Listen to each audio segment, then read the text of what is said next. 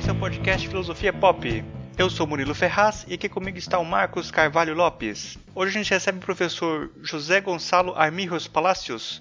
Ele cursou a graduação e doutorado em filosofia pela Pontifícia Universidade Católica do Equador, fez doutorado e pós-graduação em filosofia pela Indiana University, e ele é professor efetivo da UFG desde 1992, participou da fundação do programa de pós-graduação em filosofia, fundou a revista Filósofos e participou da criação do curso de filosofia no campus da UFG em Goiás Velho. Ele foi o primeiro coordenador e participou do grupo de sustentação do GT Filosofar e Ensinar a Filosofar da Ampof. Esse é o nosso episódio número 48 e hoje falamos sobre filosofar e ensinar a filosofar. Nesse episódio nós temos os textos Submissão Transvestida e O Sentido da Pena de Morte, de Gonçalo Armijos Palacios, interpretados pela atriz Maria Elisa. O Filosofia Pop agora tem também canal no YouTube. Acesse youtube.com.br filosofiapop e faça a inscrição no nosso canal. Para acompanhar o Filosofia Pop, você pode visitar o nosso site filosofiapop.com.br, que tem, além do podcast, textos sobre diversos assuntos filosóficos e também espaço para você deixar os seus comentários. Nós também estamos no Twitter como arroba filosofia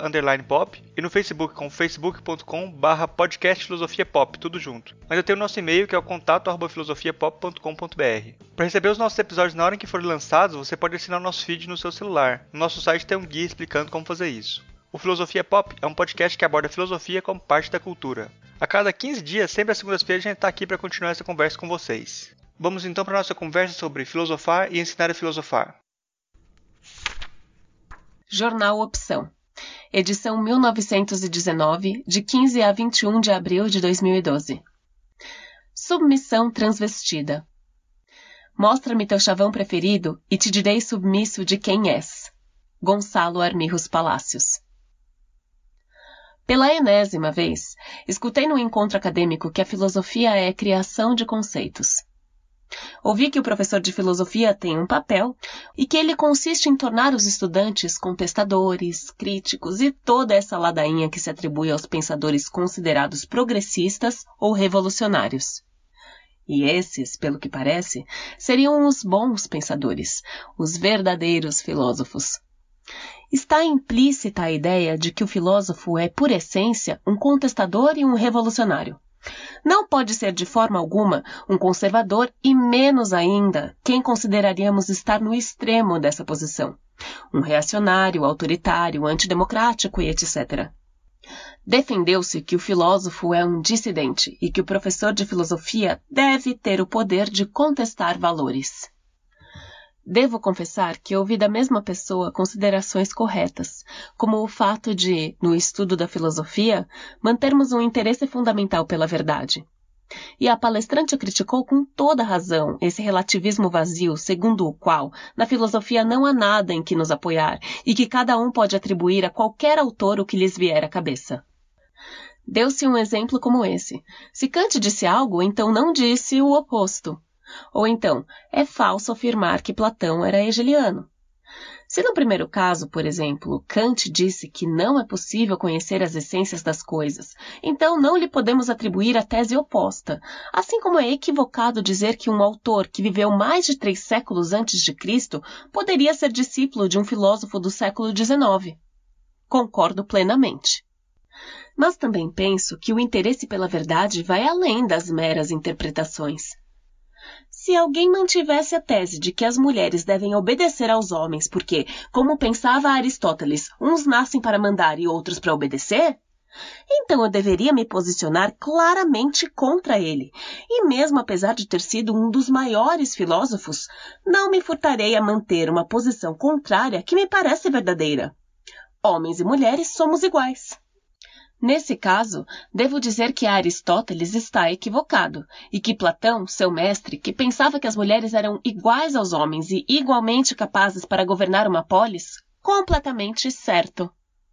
Nos últimos anos, ouvi de outro palestrante, pelo menos em três ocasiões diferentes, repetir a tese de que a filosofia é a criação de conceitos. Afirmações como essas ocorrem geralmente quando se discute o ensino de filosofia. E o que se pretende com isso, entre outras coisas, é mostrar que o professor de filosofia tem um papel. Quando ouço isso, já começo a ficar arrepiado. Por quê? Por que deve ter um determinado papel e não outro ou vários? E esse papel não pode ser outro que, como disse acima, levar o estudante a assumir atitudes críticas, contestadoras e ser, em suma, um dissidente. No tipo de atividade intelectual que conhecemos como filosofia, podem ser criados conceitos. Mas não é isso que determina que um processo reflexivo seja filosófico, pois nas ciências também se criam conceitos. Concordo com o autor que defende essa concepção, Deleuze, que para pensarmos filosoficamente precisamos de um contexto problemático. Mas discordo que toda tentativa de resolvermos problemas nos leve a criar conceitos.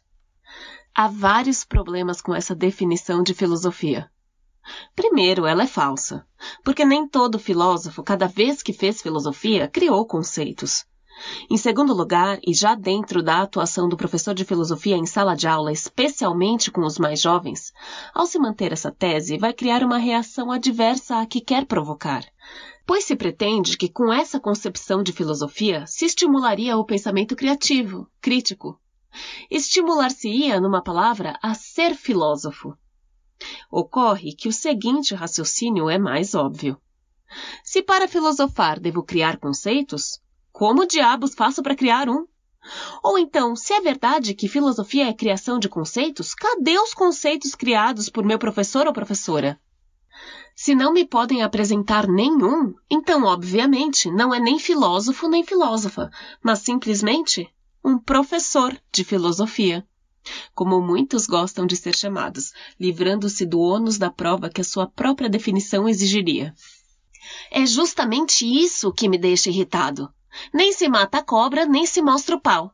Nas três oportunidades que pedi para aquele palestrante que citasse os conceitos que ele criou, ou levou seus estudantes a criar, nos digamos 10, 15 ou 20 anos de didática filosófica, o que achou melhor foi fazer uma brincadeira e sair pela tangente.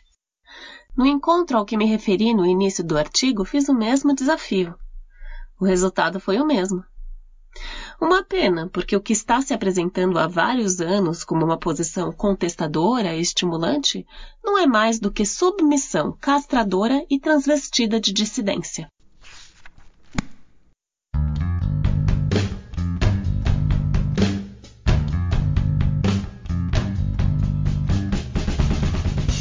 Hoje a gente recebe direto da cidade de Goiás o professor José Gonçalo Armirros Palacios. É, ele cursou o, a graduação e doutorado em filosofia pela Pontifícia Universidade Católica do Equador e fez doutorado e, e, e pós-doutorado em filosofia pela Indiana University.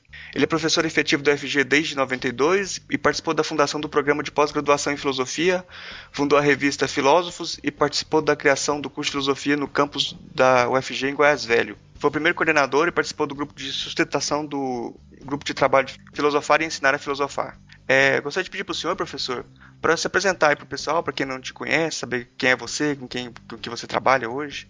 Sim, bom, eu sou é, primeiro, meu nome de fato é Gonçalo Armijos, né? Aqui vocês pela, pela ordem, pela lei sua, os sobrenomes pelos que se conhecem as pessoas são dos pais e ficam no, no final. No nosso caso é ao contrário, é o primeiro sobrenome que é do pai, o segundo da, da mãe. Então, e eu não uso o José, na verdade uso só Gonçalo e Gonçalo é o nome com que se me conhece no meu país.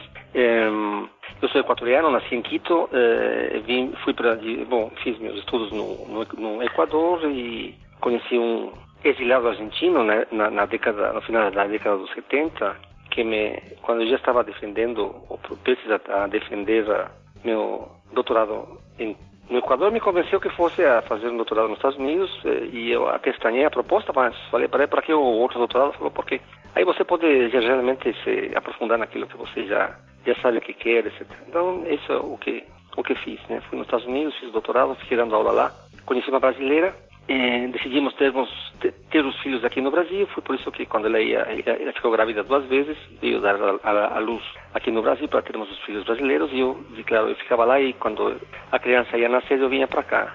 A ideia seria retornar para os Estados Unidos, mas uh, decidi, até pelo convite de uma professora uh, que me disse que talvez a minha presença aqui no estado de Goiás seria mais importante, teria mais uh, e eh, consequências eh, eu eh, faria mais coisa aqui como professor né, de filosofia em Goiás do que lá que nos Estados Unidos faria a minha, a minha carreira que pode ser uma carreira uma boa carreira, mas seria mais eu próprio beneficiado, enquanto que aqui, pela situação da filosofia no estado de Goiás, seria seria mais proveitoso para o povo aqui, né, que eu ficasse. E eu achei realmente isso interessante e fiquei.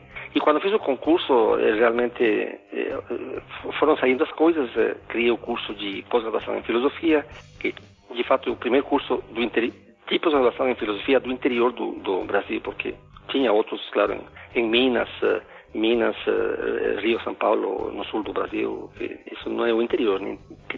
inclusive na Bahia, Salvador não é interior, né? Então foi o primeiro curso de pós-graduação em, em, filosofia criado quando eu fiz o curso no ano 92, criei o, a, o curso de pós-graduação em 93, em 96 criei a revista Filósofos, que quando criei recebeu a avaliação nacional B e agora está eh, a revista Filósofos eh, como nacional A. Isso me dá um enorme prazer, assim, claro, e o curso de pós-graduação virou agora curso de doutorado, né? que ainda estou dando aula nesse curso, sou professor do curso em, em Goiânia e, claro, uh, vim aqui para criar o curso de filosofia na cidade de Goiás, isso foi no ano 2008, e por situações específicas uh, terminei ajudando a criar o campus do interior aqui em eh, Goiás, fui o primeiro diretor do, do campus, já são oito anos, né? estamos elegendo o terceiro diretor agora, e no ano 2006 fui convidado para, por umas pessoas para formar um grupo de sustentação e criação de um GT da Associação Nacional de Pós-Graduação em Filosofia, POF, né, que seria, de fato, seguir a minha linha durante todo, toda praticamente minha presença aqui no Brasil foi para fazer filosofia. Né, e, então, eu dei o um nome, a, eu, a minha proposta foi a que venceu para dar o nome ao GT, e o GT que seria o nome indicaria a essência do, do, do, dos objetivos do, grupo, que é filosofar e ensinar a filosofar, não? e não simplesmente comentar sobre o que se faz em outros, em outros lugares. Então, brevemente, agora, depois de sair da direção da regional aqui em Goiás, estou dedicado às minhas coisas, às minhas aulas aqui, então, qualquer coisa Estou para responder suas perguntas. Uhum. Bom, é, hoje a gente vai conversar sobre filosofar e ensinar a filosofar, que é o nome do, do até do grupo de trabalho aí, né? Eu começo perguntando para o senhor, professor Gonçalo, é, quando e qual foi o sentimento que te levou à filo, filosofia, a filosofar? Bom, é, olha, é, isso, isso tem a ver mais ou menos com a minha. É uma coisa é, da, da, da, é, que tem a ver com quem eu sou e onde eu nasci, tá, talvez. Eu, eu nasci em Quito, eu sou descendente de espanhóis, branco, um país uh, majoritariamente indígena. Os espanhóis uh, conquistaram, como todo mundo sabe, assim como os portugueses, o território que hoje é o Brasil, os espanhóis o território que hoje é a América Hispana, e, e, e conquistaram o Equador, invadiram o território e basicamente aos brancos que são os donos, passaram a ser os donos do país e os, os índios que trabalham para eles, né? Como aqui. E eu vi muita pobreza, então, apesar de, de, eu ser da classe dominante, de ser branco, de ter nascido em situações absolutamente favoráveis, eh, socialmente, economicamente, culturalmente, eh, me impressionou desde criança, isso é uma questão pessoal, né? Me impressionou desde criança a pobreza, a miséria. Quando eu saía na rua e via os índios, eu, eu sou de Quito, Quito fica quase 3 mil metros sobre o nível do mar, é muito frio. Você vê os índios, os, as crianças índias, indígenas, andando de pés descalços naquele, naquele, naquele frio, com o nariz correndo, as crianças uh, vermelhas, as bochechas por causa do, do, do, sol que queima, né? E, e eu fiquei muito impressionado. Então, desde criança, eu me lembro, criança e adolescente, eu um, talvez a minha forma de ser, né? Eu fiquei muito impressionado com, com, com essas questões uh, humanas sobre o sofrimento e me interessei muito para entender o, o, a origem e as causas da, da, da desigualdade social. Isso, isso, isso, isso, foi muito marcante na, na, na, eh, minha vida, porque a questão do sofrimento das pessoas eh, foi talvez meu primeiro problema humano, né? Porque porque hum, a, a minha história, a biografia, digamos, eh, da, da minha mãe é uma, impressionante. Eu, eu sou o quarto filho da minha mãe. Né? Minha mãe casou duas vezes. Mas quando era criança, ela, ela contava a história da vida dela né, para nós, filhos dela. Eu sou caçula. Eu fiquei impressionado. A história dela é mais ou menos esta. O que, me, claro, me impressionou desde muito pequeno. Ela perdeu o pai aos, aos poucos meses de idade e a mãe aos dois ou três anos. Ficou órfã, ela de pai e mãe. Casou aos 16 ou 15 naquela época, vocês sabem, muitas mulheres casavam cedo, teve filhos aos 19, 20 e 21, né? Mas ficou viúva quando estava grávida da terceira filha, que é a, minha irmã Marta. Então eu três irmãos mais velhos. A Consuelo, a mais velha, o Jorge, o seguinte, e a, a Marta, que era, estava grávida da minha mãe dela quando o pai deles morreu. Depois eu nasci. Quando conheci meu pai, eu nasci. Então a minha mãe contava isso. Quando ele, eu tinha 10 anos, a minha mãe faleceu. Então, isso me impressionou muito, que, que me impressionava. A minha mãe eh, ter ficado órfã tão cedo, ter sofrido, né, como por causa dessa perda dos pais dela, tão cedo na vida sem ter feito nada na vida. E meus irmãos também. Eu, mais afortunado, pelo menos, mantive meu pai. Meu pai morreu há três anos, né? Já com quase nove, com 89 anos. Então eu tenho, pelo menos tive a sorte de, de, ter meu pai até quase a minha idade agora, seja, 60 anos, né? Que eu, tenho agora 62 anos. Então me impressionou o sofrimento da minha família. E quando eu ia para a rua, havia o sofrimento dos outros, né, das crianças indígenas. Então, me, me, me acompanhou esse, esse, essa preocupação sobre, sobre como as pessoas, como é fácil sofrer. Quando fui adolescente, e é, claro, eu fui adolescente nos anos, nos anos 70, né? E quando eu tinha seis, quando eu tinha seis anos, esse, quando eu tinha quatro, cinco, seis anos, minha, a primeira, a primeira lição de história, de história e geografia que eu tive na minha vida, porque na, você assim não tem quando é criança na escola história e geografia, né? Você tem história e geografia mais para frente, né?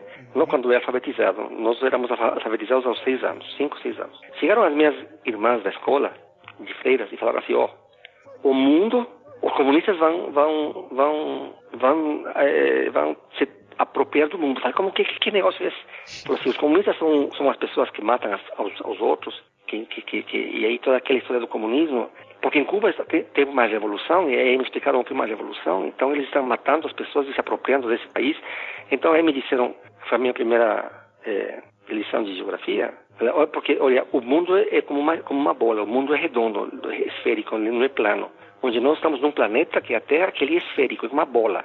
Então se você, se você pinga tinta numa bola, a tinta espalha, né? E se espalha pela, pela bola. Então, é, joga tinta vermelha e essa tinta vermelha espalha. Esse é o comunismo, então, que vai invadir o mundo. Eu fiquei impressionadíssimo com isso, né? Que os comunistas matavam e, e por causa de questões sociais, né? elas me explicavam, elas apavoradas também, né? as freiras, eh, obviamente, anticomunistas. E, então eu fiquei com, com essa primeira informação, aí sobre da, da Revolução Cubana, quando eu tinha 5, 6 anos. E claro, depois acompanhei e meu pai trabalhava, ele tinha uma, uma agência de publicidade e todos os dias trazia os jornais, vários jornais do país para casa. Então eu lia, eu lia o gibi, lia a página esportiva e lia a plena página. Né? Claro, e aí acompanhei desde cedo, inclusive, a, a toda a aventura do, do Che Guevara, né? Então eu lia no, no jornal, na primeira plana, onde ele estava e o que estava acontecendo e se e, e, e tinham caçado e matado aí todo mundo. E eu também, claro, torcendo para que ele, Che Guevara, não, não seja morto. Estou falando do ano 68, né? No ano 68 eu tinha oito anos. Então percebam como era forte para, para nós todo esse processo. Foi um processo importantíssimo do ponto de vista da, da, da, da nossa formação uh, humana, né? Porque a gente lia o jornal e, e lia mesmo, né? Uma, e acompanhava as notícias pela televisão. Então, desde, desde os oito anos eu já queria que o Che Guevara triunfasse na Bolívia, depois ele foi morto. E, então, eh, tudo isso, essa, essa, essa minha, a minha, essa meu, meu, meu, meu aprendizado socio, social e político. Então, por isso que eu queria entender a origem da desigualdade e, a minha escolha na faculdade foi sociologia. Então, eu fui, fui para a faculdade de sociologia na Universidade Central do Equador, em Quito. Mas quando cheguei na faculdade de sociologia, os professores só falavam de filósofos, só falavam filósofos, e obviamente não dava para ver que não estavam que, que, não, que não estavam por dentro. Falavam algumas bobagens e você percebe as bobagens. Então eu percebi que não era aí onde devia estar, fui para a filosofia, larguei a sociologia. E era para resolver essa questão. Essa questão foi resolvida com a leitura de, de Marx e com a leitura de Rousseau. Então Marx e Rousseau foram minhas primeiras grandes influências teóricas. Depois me interessei por outras coisas, eh, que foi a teoria do conhecimento e, e lógica, e fui, fui para os Estados Unidos para entrar nessa linha, que depois também abandonei, porque voltei para a filosofia política e para, para a filosofia. Então, eh, a minha, eh, na minha convicção, você entra na filosofia para resolver problemas, para resolver alguma questão. Qual é a origem disso, qual é a origem daquilo, por que é isto, por que é aquilo, né? E você vai atrás, e você que deve ir atrás, né? Obviamente, isso não, não, não, não penso que possa ser de outra maneira, né? Com o subsídio da, da, da você não pode desconhecer a história da filosofia. Então, há certos autores que você não pode não ler, que você não pode não conhecer, porque certamente trataram uh, o problema que você está, mesmo que não seja da mesma maneira, e é, é evidente que não poderia ser da mesma maneira, porque é outra época, outro, outro continente. Então, foi assim que entrei a filosofia. Quando estava aqui no Brasil, então, eh, como estrangeiro, a minha imagem do Brasil é a seguinte: o Brasil, para quem está fora, é um país gigantesco em todos os sentidos. Né? É uma potência cultural. Né? Vocês têm eh, grandes nomes da pintura, Portinari, eh, Cavalcanti, da música eh, clássica, eh, Heitor Villa-Lobos, eh, Carlos Gomes.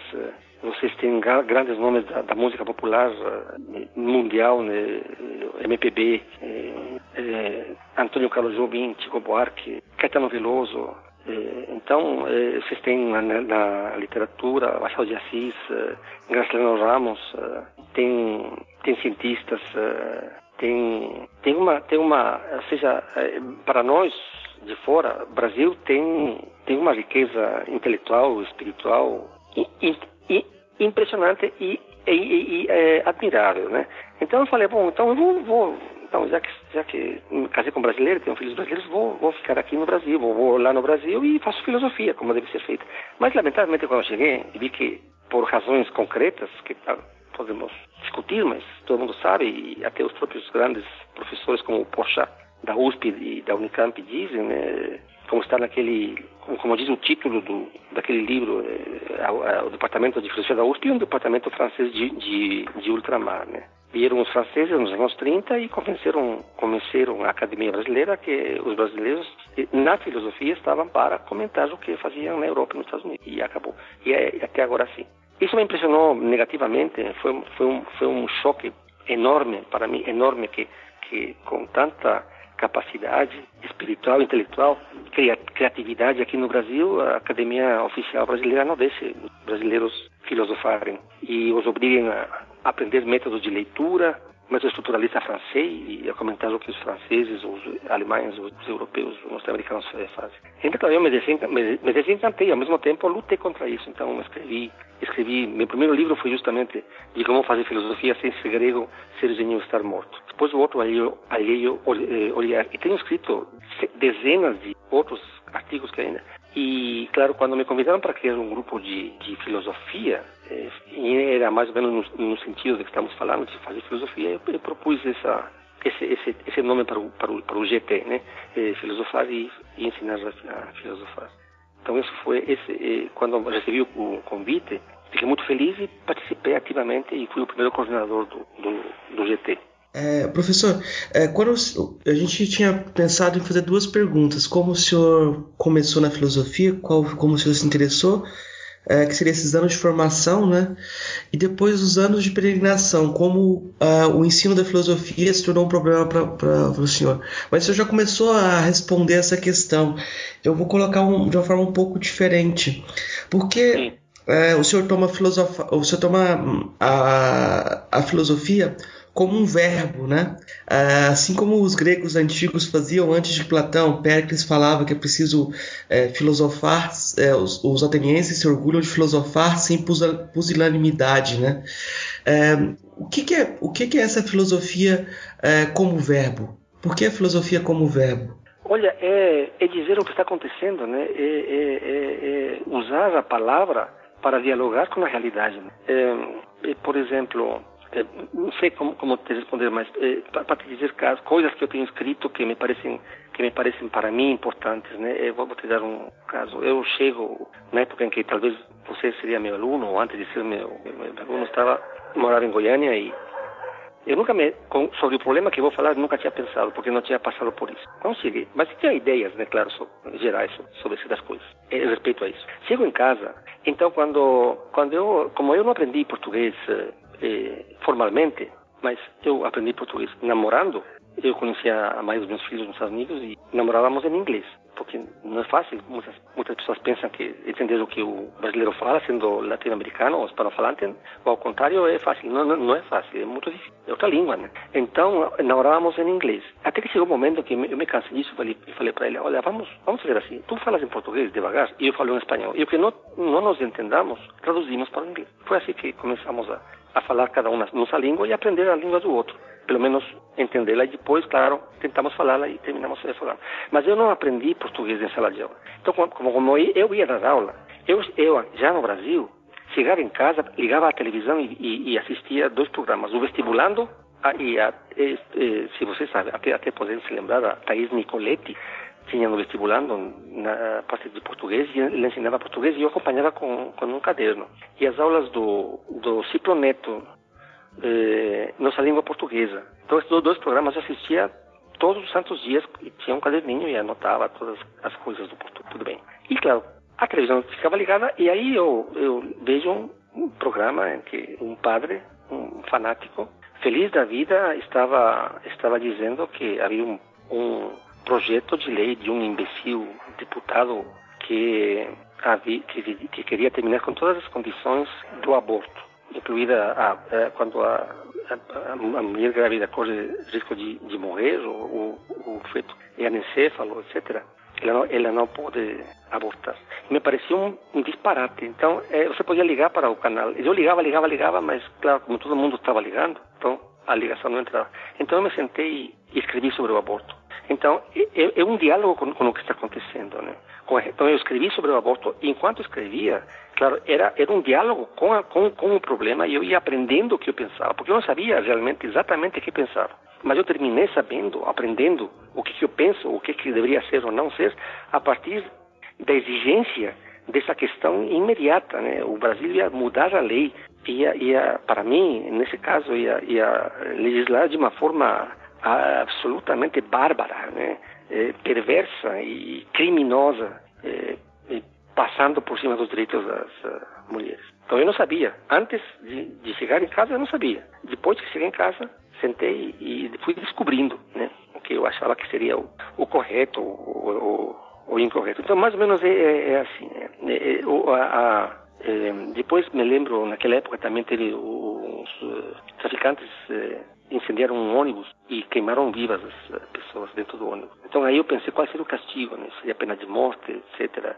Pensei na lei do talião e escrevi também um, um artigo sobre isso e escrevi sobre a pena de morte que em princípio eu achei que, que, que, defenderia, depois fui vendo os problemas com a pena de morte, depois pensei que talvez a, a castigo da, da, da, da, do isolamento completo para criminosos que fazem que cometem crimes hediondos seria o correto. Aí eu fui percebendo que nesses casos, depois de vários anos de isolamento total, a pessoa aperta a cabeça e você termina castigando outra pessoa pelo crime que ela nem sabe que, que, que, que fez ou que, entre aspas, outra fez, etc. Então, tudo, tudo isso eh, me, me, me, eh, me, faz filosofar. Acontece alguma coisa no mundo, no país, então eu, eu sou levado a refletir e a escrever sobre isso. Né? Só sobre o ano passado, eh, eh penso que em 2006, 2005, 2006, escrevi assim, uns, mais de talvez umas duas, duas, duas dezenas de pequenos ensaios no, no popular sobre sobre a sobre a a caça aos negros nos Estados Unidos. A polícia norte-americana estava caçando, cada semana havia, havia, havia um negro morto, um negro ou uma, uma negra desarmados, mortos das formas mais mais mais bárbaras pela polícia norte-americana. Então isso me, me levava a escrever e no popular escrevi, escrevi. Né? Então, essa, isso seria eh, o diálogo, o, verbo. Só que o verbo deveria ser uh, com o outro, mas aqui, aqui no Brasil o outro não responde, compreendes? Uma que outra vez há alguém que, que, que, que responda, que, que, que, se oponha ao que eu digo, que levante alguma, alguma questão, que seria o desejável. Mas não ocorre aqui, ninguém fala nada. As pessoas não, não usam o verbo, usam a conversa fiada, usam a conversa pelas costas, pelos cantos, mas não te enfrentam, não mandam cartas ao jornal, não mandam. Um que muito raramente fazem isso, mas muito raramente. Então não há diálogo. Os colegas da filosofia, me lembro que quando, quando saiu publicado, saiu publicado o livro eh, eh, de como, eh, como, fazer filosofia sem segredo, deviam estar morto, o comentário de um professor do, do, do, do, departamento de filosofia foi como é que o Gonçalo nos faz isso? Olha, olha, olha o comentário, como é que o Gonçalo nos faz isso? coisa mais, mais absurda.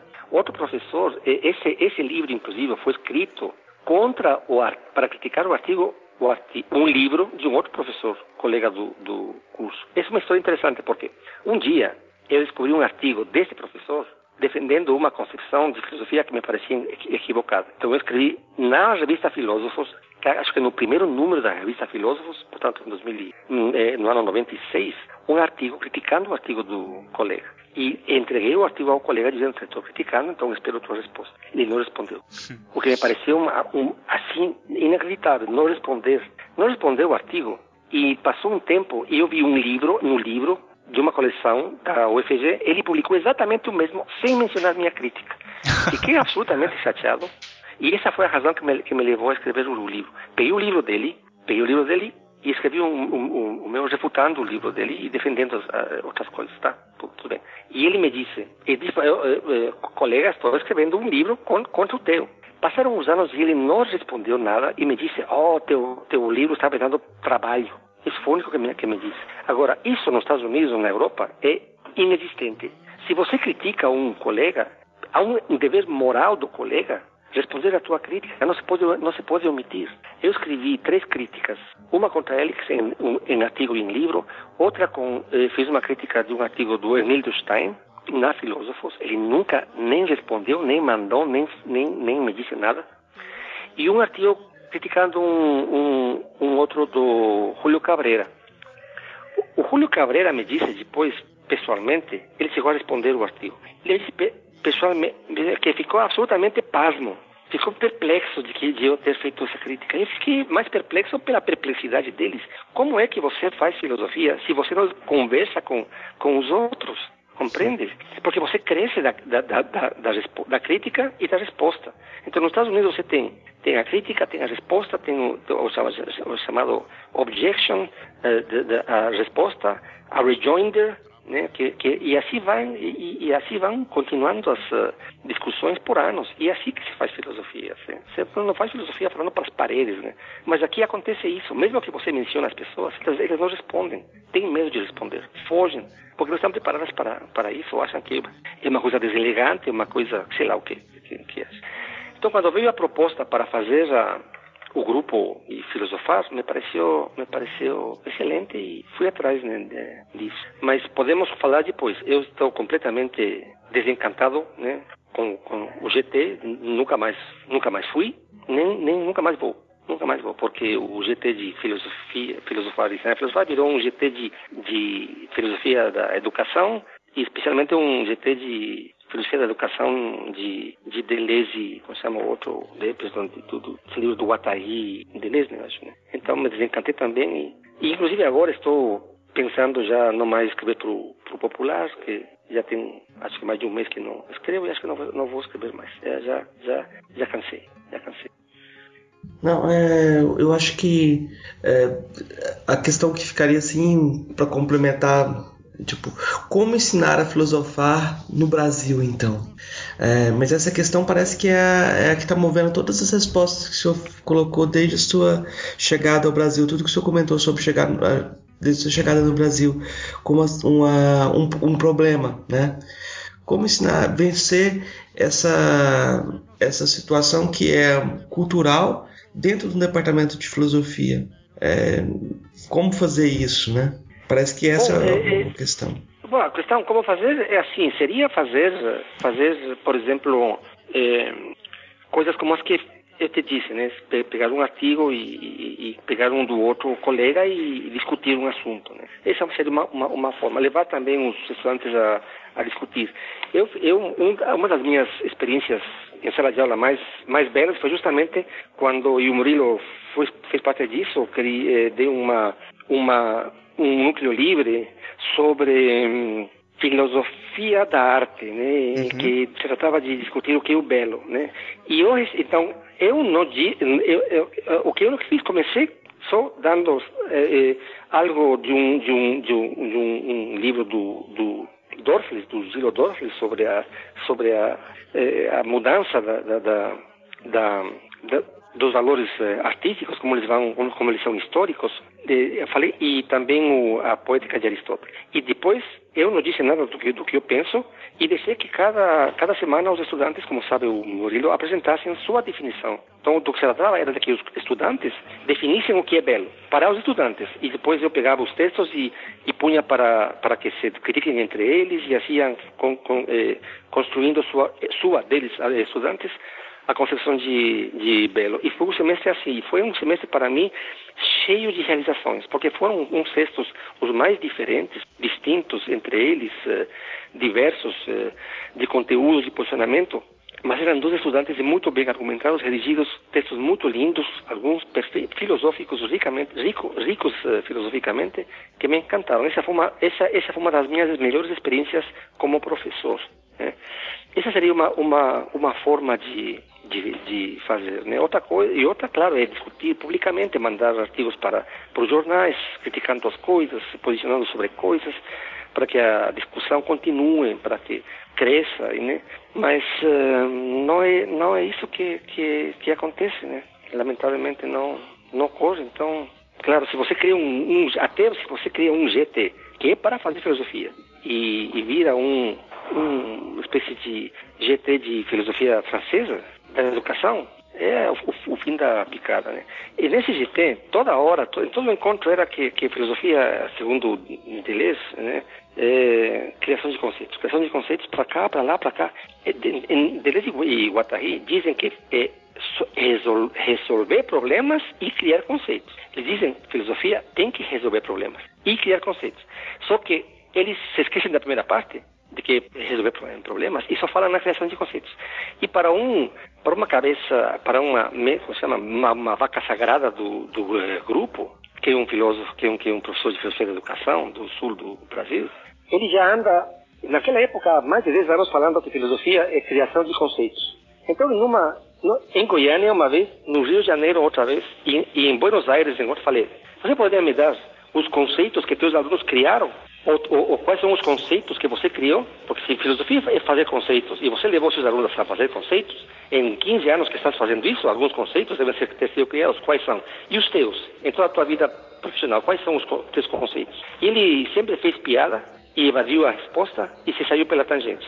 Sempre. E sempre fará isso. Então chegou um momento, eh, Murilo e Marcos, em que eu pensei assim, eu me senti mal. Eu, vou, eu, vou, eu sou pago pelo, pelo Brasil para pegar um avião para ir para Rio, Janeiro, para São Paulo, para Salvador ou para qualquer outro lugar. Imagina, para Porto Alegre é muito caro. Me recebem num hotel, pagam as diárias do, do, do hotel, me pagam diárias. Para quê? Para falar sobre para falar pela enésima vez que filosofia é, como diz uh, uh, Deleuze Guattari, criação de conceitos, para dizer o que os franceses, alemães, ingleses, sem discutir o que eles dizem, os americanos, os gregos, sei lá o quê, para simplesmente repetir a, a, a, a, exaustão o que se faz em outros lugares. Mas isso me parece absolutamente imoral. Então eu não vou mais gastar dinheiro público para escutar o que eu posso ler nos livros. Compreendes? Uhum. Então se gasta eh, eh eh, agora que não quero ser mal, mal, mal, interpretado. Eu não sou contra a história da, da filosofia. Um dos meus interesses, por exemplo, é a filosofia grega. Eu aprendi grego para ler os gregos. Eu, inclusive, dou, dava grego. Não sei se algum de vocês foi meu, meu estudante né, em grego antigo. É, eu adoro ler os gregos no grego, eu adoro ler os, os certos alemães em alemão, eu adoro ler o Kant em alemão, adoro ler o, o, o Wittgenstein, eu leio, sou leitor do Wittgenstein, estou fazendo uma tradução do Wittgenstein. Me parece, me parece é um prazer inexprimível conversar com, com eles nas suas línguas. Então, os clássicos são clássicos porque são isso. Mas nós também temos que, que resolver nossos uh, problemas. Né? Então, não é que eu seja contra a existência de grupos de trabalho que discutam Aristóteles, que discutam Kant, que discutam, não, não, nada disso. O que eu sou contra é que exclusiva, é que não só exclusivamente, mas que não se permita que uma pessoa chegue e diga, bom, a situação do, da mulher negra no, no Brasil é esta. É, é, ninguém, o Aristóteles, não, não vou citar nem o Aristóteles que não fala de negros, nem, nem o Kant que não fala de negros. Vou, eu vou dizer, porque eu sou branco, ou eu sou negro, ou eu sou negra, né? A questão do, da homofobia, porque não por eu ser uh, homossexual ou eu ou por eu ser homossexual, compreende? Essa é a minha posição talvez ninguém tenha escrito sobre isso. Eu não posso ir atrás dos, dos grandes filósofos sobre assuntos que não que, que não podia ter tratado. Por exemplo, como que eu vou tratar a questão do, do, dos, dos, direitos dos transgêneros a partir do Aristóteles ou do, do Kant, a não ser que faça uma uma coisa extremamente assim disparatada, né? Exageradamente falsa, né? Não sei. Mas, mas, essa possibilidade de nós discutirmos o que nos está acontecendo não existe. Não existe. A questão dos transgêneros é discutida na sociologia sem, sem nenhum problema. Na, na, antropologia, a questão, a questão do, do, do, da situação dos, dos, dos, quilombolas, na história, na, na, geografia, em outras áreas são discutidas. Nós temos na, na, na geografia o Milton Santos, que é uma cabeça internacional, né, que discute nossos uh, problemas aqui referência, mas nós não podemos na filosofia discutir essas coisas, essas coisas éticas, por exemplo, éticas políticas tão fundamentais como as que estão acontecendo hoje no mundo, né? Com os avanços da engenharia genética, com a possibilidade de uma pessoa nascer de um sexo e, e, e não se sentir desse sexo mentalmente e passar para outro, etc. Tudo, tudo isso nós não discutimos. Não que, eu, não, que, não, não que eu diga que deva ser discutido, porque eu digo que devem deixar que as pessoas se manifestem. Isso não ocorre. Então, eu sinceramente, nesta época da minha vida, estou completamente desiludido e já, já como, como eu digo para vocês, nem, nem mais penso escrever nada, não. Seja, se, se, talvez faça traduções que, que vou fazer eventualmente, que estou fazendo, né? porque isso me dá prazer também intelectual, mas seja, não penso que seja mais possível eu participar de um movimento filosófico aqui no Brasil, porque já, já é, é para mim uma, uma, uma batalha perdida. É, bom, eu acho que nesse sentido de como ensinar filosofia no Brasil, tem um debate que sempre ocorre, que é o que ensinar no Brasil, que é a questão de currículo. Eu queria ver como que o senhor vê o currículo de filosofia no ensino médio e nas graduações no Brasil. Como que é e como deveria ser, assim? Bom, é, é, eu, eu, assim, eu tenho, inclusive, tem um livro pronto sobre isso, que, que, que por razões assim, concretas não, não, não, foi publicado, quem sabe saia, saia publicado. Eu acho que o ensino, tanto no ensino médio quanto na, na graduação, tem que ser é, temático e problemático. Então você leva temas e problemas. E a partir dos temas e problemas você pode ir para os autores, para os clássicos. Né? Então, levanta a questão do belo, por exemplo. A, é, levanta a questão da, da, da, dos direitos das minorias, por exemplo. E a partir da compreensão do problema, da interiorização do problema no espírito do estudante, forçá-lo a que se posicione e ele vai naturalmente vai ser levado a, a, a, discutir com ou, procurar procurar subsídios esses ou aqueles clássicos da filosofia. Mas ele já vai para, para, para os autores com um, com um interesse pessoal profundo e com um desejo enorme para, para, para, para resolver e, e obviamente muito dificilmente eh, a, esta, a, a pessoa a pessoa irá irá concordar plenamente com os clássicos e se limitará a ser um comentador, né? porque ele já ele a pessoa estudante já vai já vai querer propor né, a sua a sua visão do, do, do assunto, a eventual solução, seu posicionamento. Então, tanto na graduação quanto no, no ensino médio deveria ser assim, por um lado. Isso em segundo lugar, porque em primeiro lugar, eu acho que filosofia se faz, se faz mais propriamente, eu acho, no ensino médio no Brasil. Como, por que digo isto? Porque há um, um exército de heróis, que são os professores de, de filosofia no ensino médio, são obrigados a motivar os, os, os essa, essa, essa massa enorme de, de estudantes jovens, adolescentes, com mentes críticas e bem informadas hoje, para, para não mastigar bobagens, né? E para discutir problemas reais, né? Então eu acho que é muito, há muita mais possibilidade de se fazer filosofia, como ela deve ser feita, em sala de aula, no ensino médio, do que no, no, no ensino universitário. Porque no, no, universitário tem que ser, tem necessariamente aquela imposição a nós sabermos o que os clássicos da filosofia disseram e limitar-nos a repetir o que eles disseram e, e comentar e fazer este ou aquele pequeno comentário ou nota de rodapé e pronto, acabou. Então, é assim como eu vejo. Professor, no texto que a gente, é, na edição do, do podcast sobre filosofia latino-americana, a gente colocou a leitura de um texto no final, é, ah. um trecho daquele texto Novos Mundos, Velhas Filosofias, que é de 93, me parece que é bem anterior até ao, ao de como fazer filosofia, né? E nele é, o senhor fala da importância da canção na América Latina, né?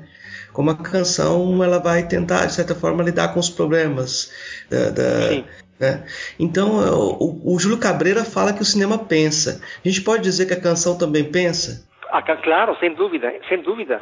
Inclusive, eu queria ter, ter eh, queria eh, eh, vocês dois sugerir um, um algo que que prova isso, né? A canção pensa. Quero que entrem na, e procurem na, na internet as coplas del payador perseguido, payador com Y coplas del payador perseguido de Eduardo Cafrune eh, o de Jorge Cafrune.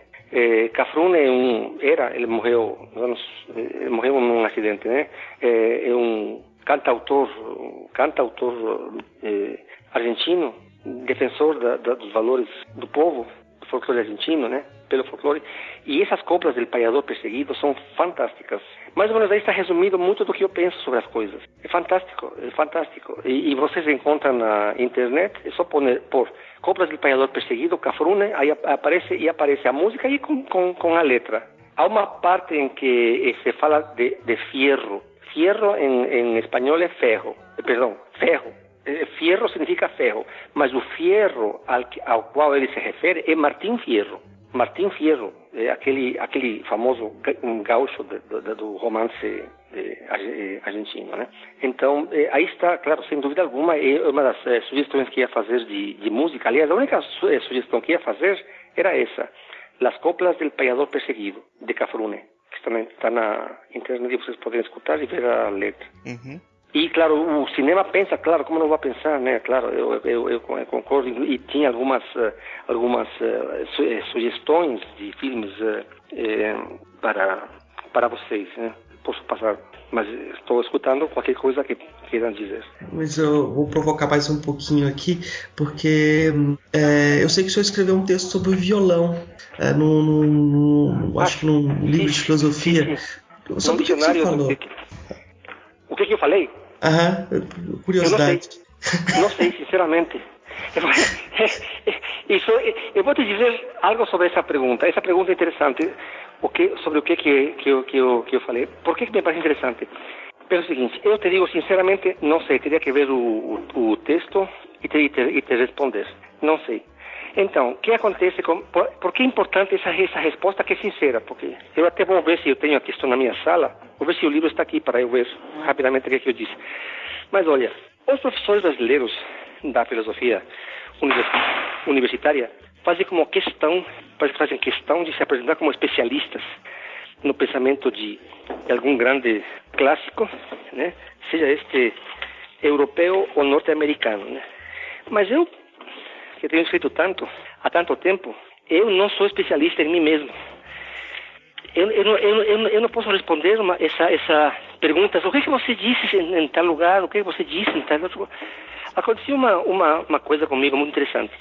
Eu tinha escrito um texto que estava, tinha escrito há, há uma semana e um professor comentou. E eu, eu, sinceramente, ele falava e eu não me lembrava mais da argumentação do texto. Porque são tantos, tantas coisas que, que uma pessoa escreve e sobre tantas que uma pessoa pensa. Te digo com toda franqueza, nós não somos especialistas em nós, em, em nós mesmos. Eu teria que ler, se uma pessoa quer discutir algo que eu, que eu escrevi, a não ser que eu tenha pensado e pensado mais sobre isso continuamente, posso responder. Mas como são centenas, são centenas de ensaios, são milhares de páginas, ou seja, são milhares de pensamentos, como, como que eu posso é, gravar isso na cabeça? Compreendes? Por exemplo, aquele artigo do, do, do, aborto. Eu me lembro, em linhas gerais, que eu defendi o direito do aborto. Agora, qual foi o argumento? Não sei.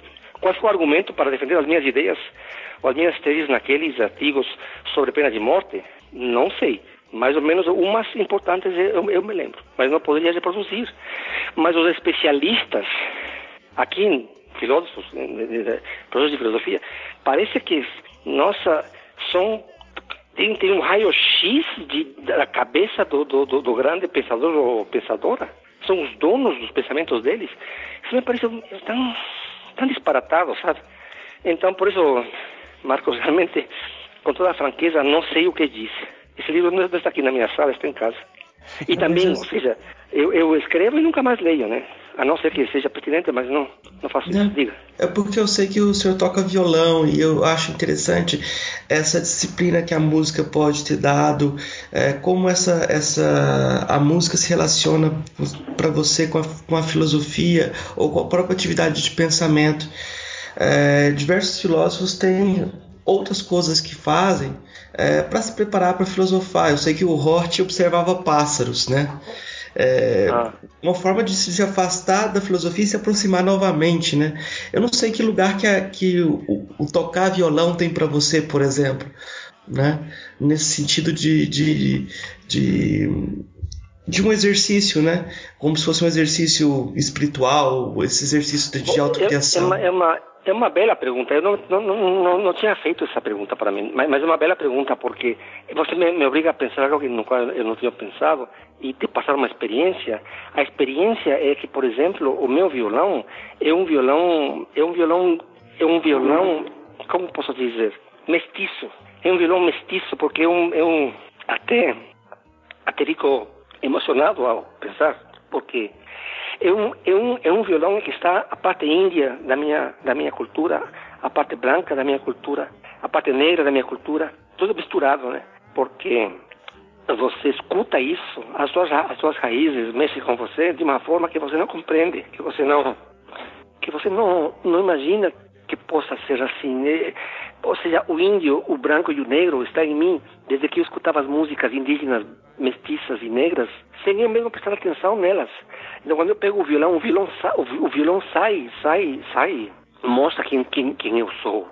Tanto, tanto mostra que em muitos momentos, muitos, longe do meu país, eu não posso tocar, porque desabo. Escuto apenas. Escuto, eh, me toca como que, como que me lembra quem sou, como que me lembra de onde eu, eu, eu vim. Por exemplo, me diz quais são os valores que eu tenho. Ouçam, ouçam e leiam o, a copla do paiador perseguido e vão entender. Uhum. Porque de alguma forma as coplas do paiador perseguido dizem quem eu também sou. Que tipo de pessoa eu sou e, e, e quais são os meus valores. Quais são os meus valores sociais, né? Os meus valores humanos. O que, que eu defendo no fundo, o que me interessa no fundo, sabe? Então, não é apenas harmonia né, musical. É uma como te posso dizer, é uma fruta que nasce dentro de você, que semeou o teu país, digamos. E ela, às vezes, vai crescendo e dói quando ela sai, sabe? Porque ela cresce dentro, do, do, do, teu peito de tal forma que te, que te lastima ao, ao crescer. Como que te sangra, né? Como se desde a luz a criança nasce e a nascer sangra a mãe, né? Porque passa machucando, porque rasga as entranhas, algo assim, né? Então, eu até tenho que evitar, em, alguns casos, ouvir a música minha, porque longe do meu país você tem, tem que tem que curar, essa, sarar essa herida, né? Essa ferida, a ferida da, da distância, né? E, e entra em outras coisas, né? outros projetos. Né? Mas quando quando volto para ela, e eu volto sempre, é, eu volto sempre no carro, né? No carro eu tenho música, músicas latino-americanas e músicas do meu país. Então sempre, daqui a pouco que eu vou para casa, sempre já entro no carro já, já, já liga automaticamente. E é só música latino-americana mesmo. Obviamente que outras coisas que eu gosto também, né? Por exemplo, para te dizer, nesse instante estou ouvindo uma e uma e uma e outra vez Hotel Califórnia, que está no carro, que adoro essa música. E outras assim também. Mas tocar música latino-americana em casa eu faço pouco, porque é muito difícil. É muito difícil. Sozinho é muito difícil. Sozinho é muito difícil. Estando com meus amigos, eu tenho um grupo de música latino-americana no Equador, de música folclórica, por anos, né? Antes de... Então isso para mim é uma das partes mais importantes da, da, da minha vida. No fundo, eu acho que, no fundo, talvez teria sido mais fácil ou melhor para mim me dedicar à música e escrever música. Teria feito muita mais filosofia, produzido mais, mais filosofia como músico, como autor, cantautor, do que como eu tenho feito na vida como professor de filosofia aqui no Brasil. Com certeza, eu tenho certeza disso. Né? Então, essa seria a resposta. Eu, eu acho que no, no, no, começo, sim, com esse depoimento emocionado aí do senhor, dá para perceber que você tem uma, uma ligação muito forte com, a, com as raízes, com a terra, e, e, e acho que, um, que poderia ser assim, de, de um amor, uma admiração pela, pela, pela sua cultura, né? Que eu acho que no Brasil é, no Brasil hoje parece que tem um discurso muito vigente de, de, de menosprezar o, a, a, cultura do Brasil, o que é o Brasil, de achar que o Brasil é tudo ruim, que as coisas boas estão só fora do Brasil, e que o senhor até falou aí do, de como o Brasil é visto fora daqui, como um país grande, um país com muita muita cultura que parece que no, no, aqui dentro do Brasil para os brasileiros isso não, não não repercute muito. Parece que tudo que, que é bom é só o europeu e o americano e o Brasil é tudo ruim nada funciona. E, que, como que o senhor, o senhor vê isso? Bom isso foi um choque para mim. Foi um choque foi um choque. Porque eu, eu senti isso no, no, início quando eu cheguei já desde o início eu, eu, eu, eu inclusive quando eu escrevia no, no opção né, escrevi no opção por quase, quase acho que 15 anos semanalmente um um, um artigo. É, escrevi um, um, um ensaio com esse título, Brasileiro não presta. Isso eu escutei aqui no Brasil. E quando escutei pela primeira vez, fiquei absolutamente chocado. Brasileiro não presta. Então, eh, e que tem outras variações, né? Racistas, né? Aqui que escutei aqui, quando nego não caga na entrada, caga na saída. Essas, essas expressões me deixaram absolutamente boquiaberto estarrecido realmente. Jamais poderia imaginar uma coisa dessas. Então eu vi que isso faz parte de uma ideologia de, de, eh, dominante de uma elite que se impôs aqui no Brasil, que convence os próprios brasileiros que não prestam. E claro, e que afundam e aprofundam o racismo, né? Que é absolutamente, absolutamente eh, impressionante. Né? Então essa, essa, a minha posição é essa. Eu fiquei, fiquei tocado com, com isso e, e é claro absolutamente verdade o que, o que você diz, é isso mesmo. Né? Agora, lutar contra, a, contra imposições ideológicas é extremamente difícil, é questão cultural, seríssima, dificílima para ser superada. Difícil mesmo. Acho que desde que a gente eu estudava com o senhor, o senhor, o senhor trabalha um pouco com Platão, e eu acho que uma questão que te move também, que é um, um desafio talvez mais perene, é o desafio do Trasímaco, né? De é, o sofista que dizia que a justiça é a vontade do mais forte, depois sim, sim. tem a reformulação de que é mais vantajoso ser justo do que ser, ser injusto do que ser justo. Uh, eu vou te fazer uma pergunta fácil, professor. Assim, como refutar o Trasímaco hoje no Brasil? Não, é, é não a resposta é, é assim, a resposta é como não, ele é confirmado. Ele é confirmado. O, o, o Trasímaco, o Trasímaco, o Maquiavel, são confirmados pela história. Quem está no poder tem todos os privilégios para se manter no poder e para se, para se safar. Como se estão saf... Nós temos visto agora, estamos vendo a, a safadeza dos grandes políticos não, não, não acaba. Ou, ou a quantidade de políticos com, com, com processos na justiça é a maioria, se não me engano, de, de, do Congresso e do, e do, e do Senado. E eles estão aí e, e continuam. Então, é, é, é, verdade que quem está no poder decide o que deve ser feito, o que, o que aspas, correto e não, e obviamente eles, eles legislam em causa própria. Quem está no poder legisla em, causa própria. Né? Então, eu, eu, eu, para, mim, para mim é óbvio que, que a, a, a, tese do Trasímaco de que a justiça, como ela existe, como ela existe, é o interesse de quem está no poder, está sendo confirmada lamentavelmente todos os certos dias, né? É, a gente está a gente tá é, propondo assim três perguntas pequenas, é, pequenas assim, que seriam para respostas mais curtas, né? Que é para nos Estados Unidos tem um, um, podcast chamado Filosofia Bytes, uma coisa assim, que ele sempre pergunta a todos os convidados as, as mesmas questões: o que é filosofia, qual filósofo ou filósofo que mais te impressionou daqueles que conheceu e qual o seu filósofo favorito. Né? Então a gente vai fazer cada uma dessas três perguntas para todos os filósofos que chegavam, que a gente entrevista. Sim, é, é, filosofia para mim é basicamente resolver problemas, né? É, é, a motivação da filosofia é sempre um problema que tem que ser resolvido.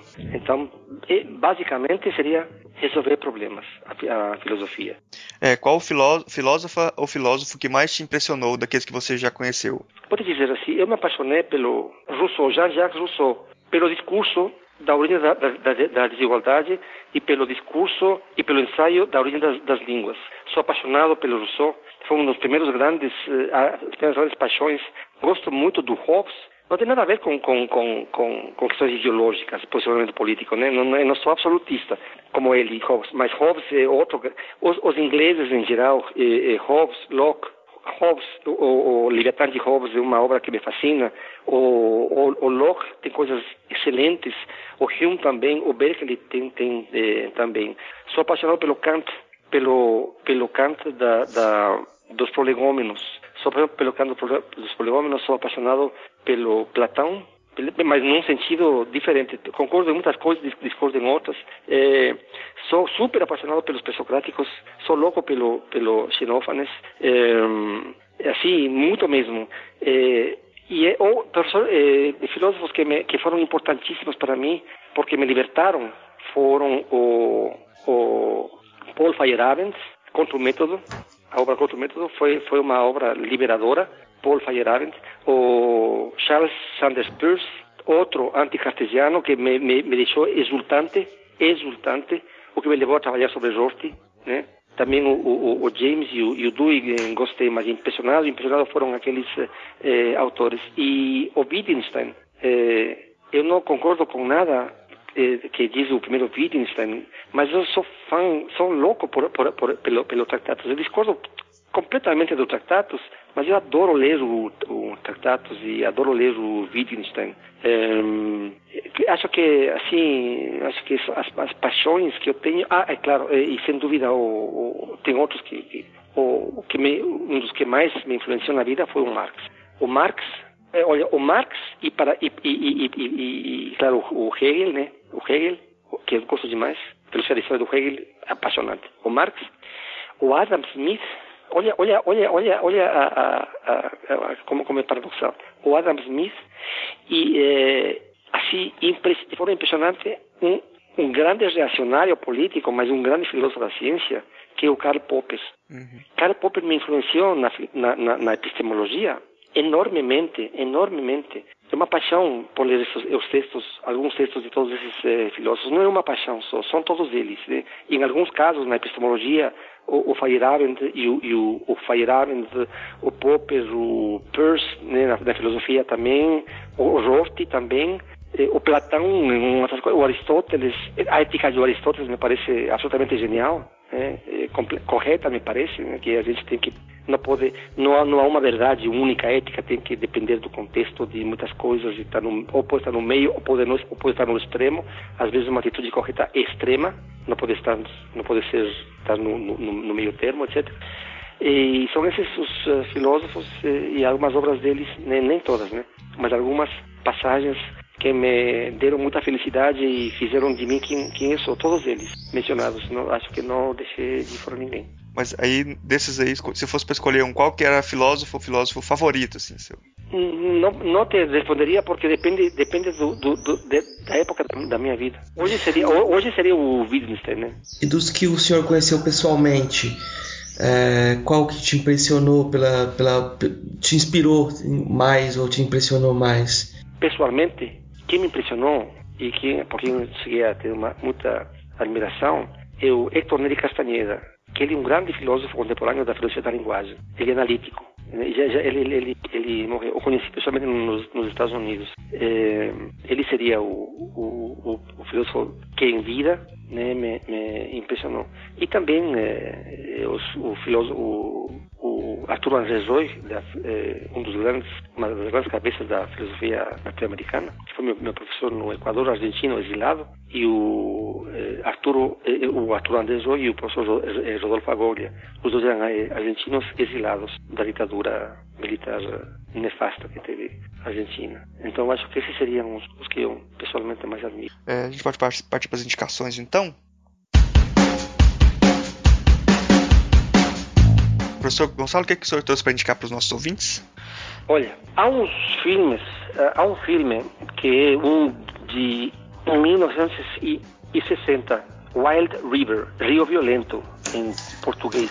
É com é de Elia Kazan, um diretor, é, é, tem, vai aparecer aí sempre o Montgomery Clift, ali Remick, mas é, é sobre um sobre um, um burocrata que vai para uma ilha se não me engano, no Mississippi. Nessa ilha, essa ilha é uma fazenda, que vive uma velha. com um monte de gente. A velha é a, atriz velha Jo Van Fleet. Ela tem um diálogo, ela defende, então porque vão fazer uma, vão alagar, vão alagar essa para fazer umas uns empreendimentos comerciais, vão alagar o, essa, essa, essa zona, o rio vai crescer e vai, e vai tampar a ilha e, e eles precisam que ela autorize e saia da ilha, mas ela não quer sair. Ela, então eu, eu, eu, eu sugiro que, que, que, prestem atenção aos diálogos de, dessa atriz. Essa atriz se chama Jo Van Fleet. São três palavras. Jo Van, V-A-N, Fleet. É de 1960, Rio Violento, Wild River. Essa é uma, uma indicação. De, de... Outro é, um filme em que que é adaptado de uma de uma situação que, que de fato ocorreu nos Estados Unidos, de um caso real do, ano 25 em que em que um professor um professor de escola foi processado por ensinar ensinar uh, teoria da evolução. Eh, em português, eh, o título do filme é O Vento Será Tua Herança. O, o título em inglês é in, in, Inherit the Wind, Herdar o Vento, né? que vem daquele ditado, quem sembra ventos colhe tempestades, né? É. Então, essa é, esse filme é com o meu ator predileto, já, já falecido há muito tempo, né? Spencer Tracy, que tem uma excelente atuação. Então, esse é outro, os com Spencer Tracy, O Vento Será Tua, tua Herança, dirigido por Stanley Kramer. É, outro filme que é absolutamente fantástico é O Sol é para Todos, é um filme de 1962, é, o livro do qual foi feito, To Kill a Mockingbird. O, o, o, o To Kill a Mockingbird significa matar um, um sabiá. E o título em espanhol é Como Matar um Ruiseñor. Sabiá é Ruiseñor.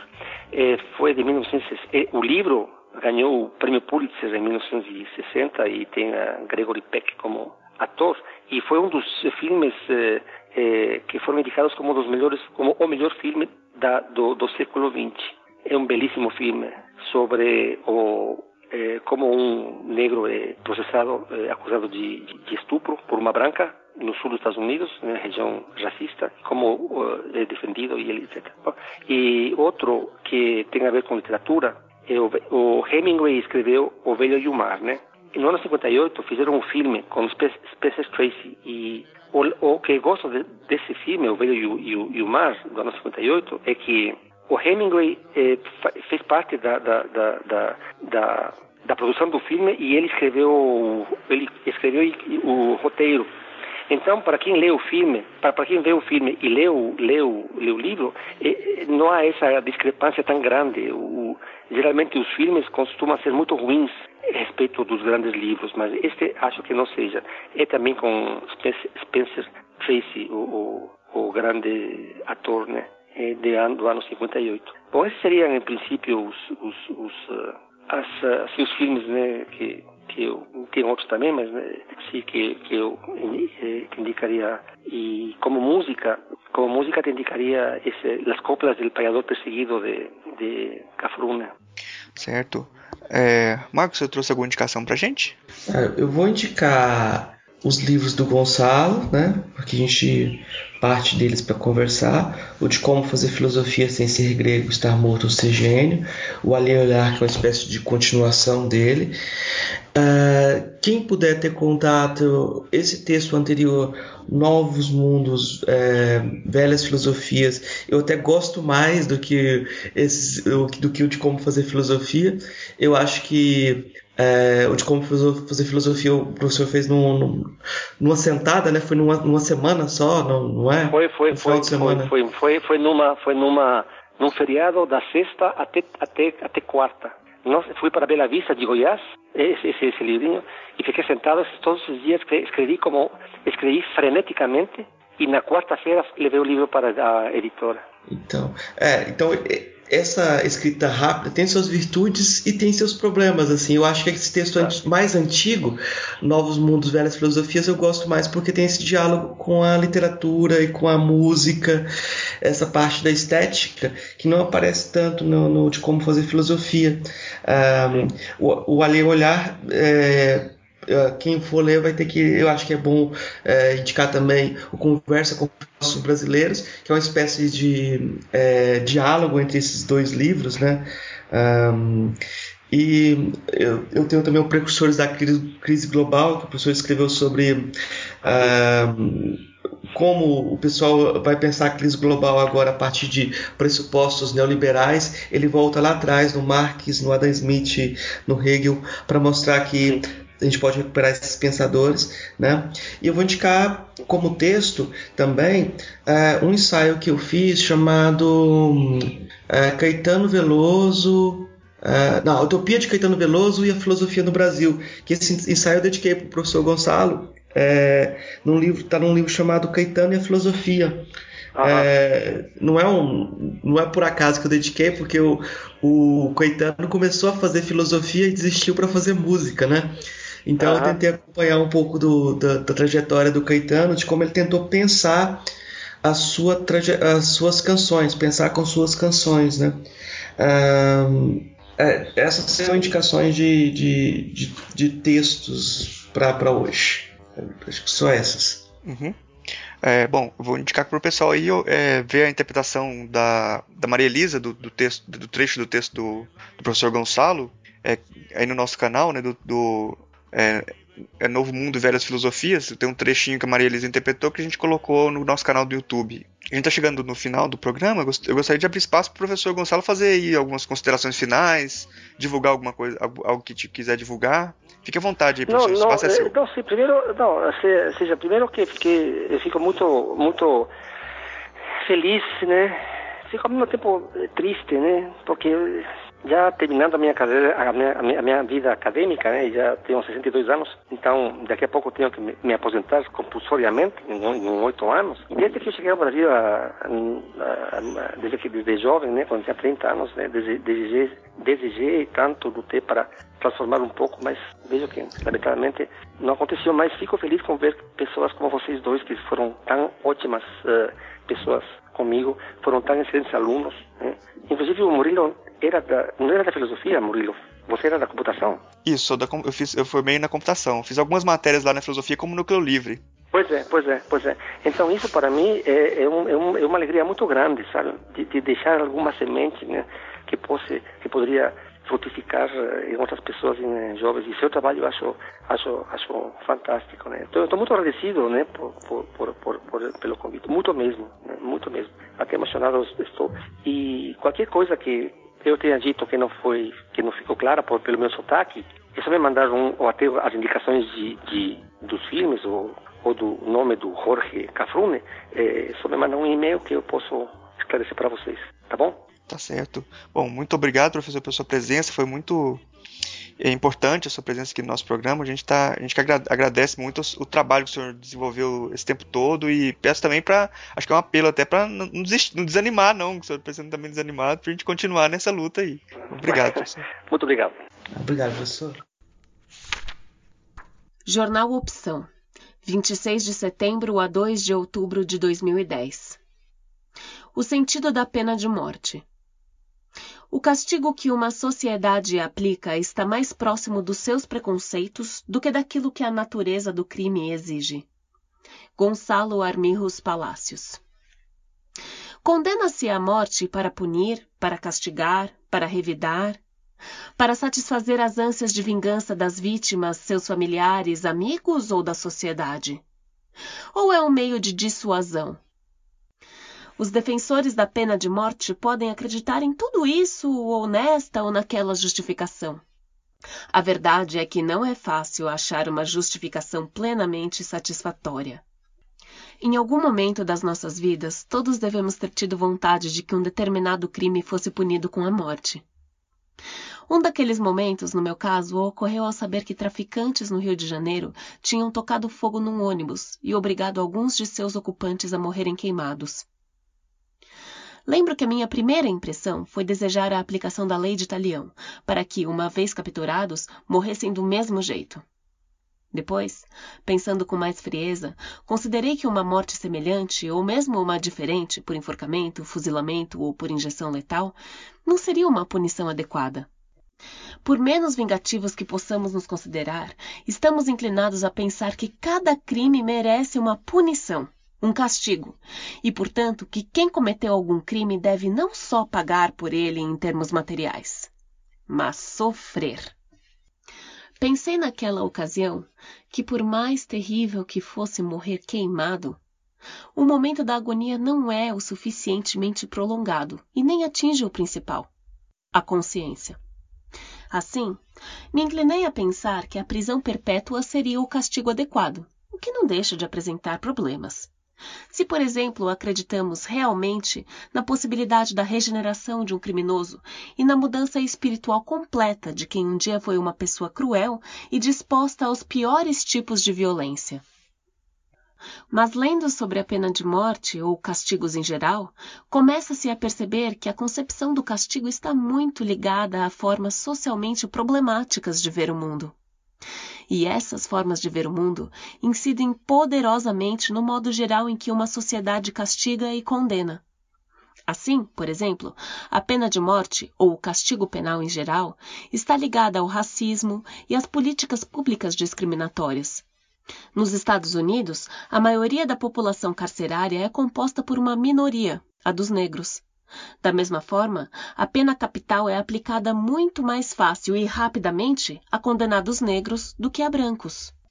Nas últimas semanas, quem costuma ler o que ocorre no mundo soube que o Irã iria executar uma mulher. Ela iria ser apedrejada pelo crime de infidelidade. A mídia ocidental reagiu maciçamente. O que para os iranianos seria uma execução corriqueira, para nós ocidentais, e para mim particularmente, parecia um ato de barbárie.